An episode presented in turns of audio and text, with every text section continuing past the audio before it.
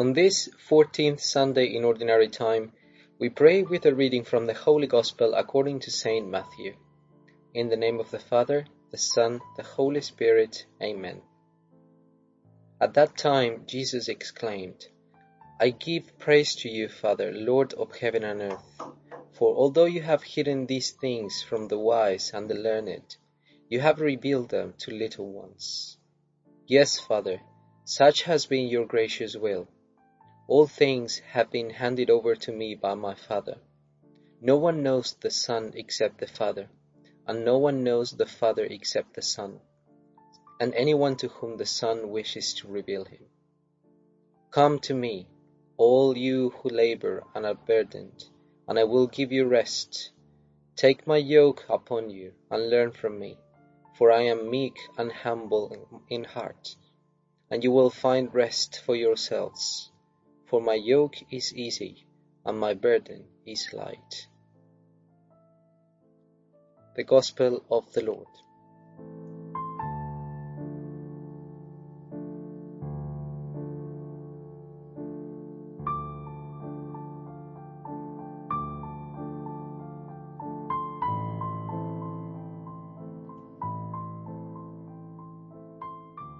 Do I really praise you, Father, Lord of heaven and earth?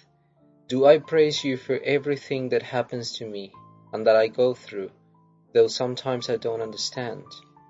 Do I praise you, Father, my Lord and Lord of all men, for being what you are and not for being what I wish you were?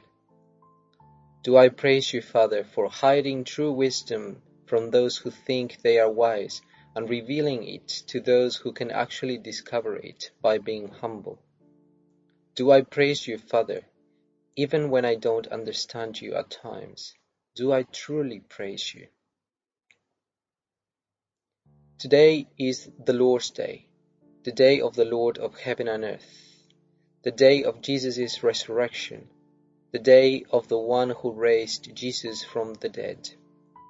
We can't divide God into parts. God is one, but He is triune.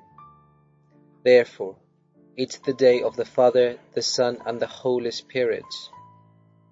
Every Sunday is the day of the whole God, so to speak. Let's never forget that. Let's not divide our God into parts. In our minds, the three persons seem impossible to unite, but God is one, so let's not divide Him. Therefore, it's a day to praise God, the Holy Trinity, just as today we hear Jesus praised Him. Jesus praises the Father, His Father, but in a way, He praises Himself, He rejoices in Himself, because the humility with which the Father treats Him and manifests Himself to Him fills Him and all men with joy. What a great mystery! Do you and I praise the Father our Lord?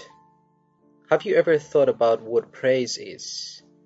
Let's not think of strange, outlandish things. Each of us must praise God as we know how to and as we can, and we must gradually learn how to praise Him.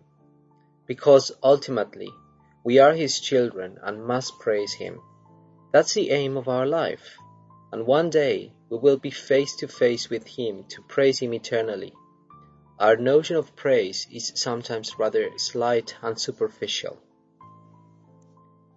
Do you know what's strange about today's glimpses of the gospel, though it's hardly noticeable? The strange thing is that Jesus praises his Father after having suffered a supposed failure. Yes, strange as it, as it may seem. Today's text doesn't mention it, but if you read the previous verses in Matthew chapter 11, Jesus was regretting the lack of faith of those who had seen so many miracles and hadn't converted because they were hard-hearted. He was sad at the lack of faith of those who supposedly had or claimed to have the most faith. Quite a paradox. That means that, in a way, his mission was failing in the eyes of the world. Despite the miracles, not all were converted. Indeed, they even rejected him.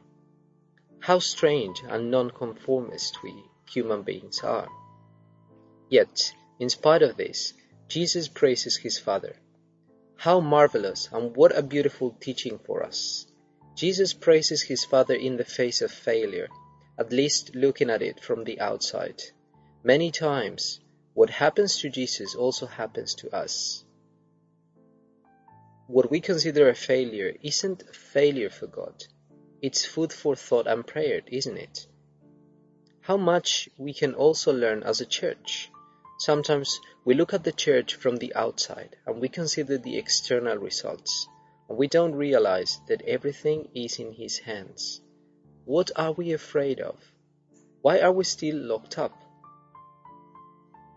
Did it ever occur to you to praise God after a frustration, after a failure, after a sin, in the midst of depression, sadness, humiliation, during a storm of difficulties, going through a deep, hard situation? Did it ever occur to you to say to God the Father, I praise you, Father, Lord of my life, of the lives of my loved ones, for having revealed yourself, for having made yourself known at this particular moment? Did you ever dare to say to your Father in heaven, Thank you, thank you for allowing me to find you through that pain? Or, Thank you, Father, because I have become humbler and have been able to find you even after the death of that dear person whom I've loved so much. Doesn't it reveal a God quite different from what we imagine? To be able to say to Him at some point, I praise you, Father, because in surrendering what I loved and desired so much, I found your presence where it was unthinkable before. Did it ever happen to you that submerged in sin, at the bottom of that pit that you yourself created with your own attitudes, you were able to cry out and stretch out your hand to feel your hand being grabbed, and you were able to say, I praise you, Father, Lord of heaven and earth, because in the midst of sin, of great emptiness, of the deepest darkness, you have allowed me to recognize you as my true Father. What a beautiful gospel today. We might think, what a beautiful gospel to follow in our life, but it can't be done. Well, Jesus did. He praised his Father for the way he revealed himself which was actually very different from the splendors of this world, which is in love with what is supposedly great and showy. He praised the Father for his simplicity and for his humility, and therefore, if we don't follow this path, if we don't learn from his meekness, his humility, and his patience, we will continue to seek God in a way that we will never be able to find him. St. Augustine said that there are three important things in our religion and in our spiritual life. The first is humility, the second humility, and the third humility. Do we understand this, or do we persist in our own way, sitting on the high horse of our unbearable ego? Let's pray together. Jesus, meek and humble of heart, make our hearts like yours. Repeat with me. Jesus, meek and humble of heart, make our hearts like yours. May we have a good day, and may the blessings of our merciful God, the Father, the Son, and the Holy Spirit descend upon our hearts and remain forever.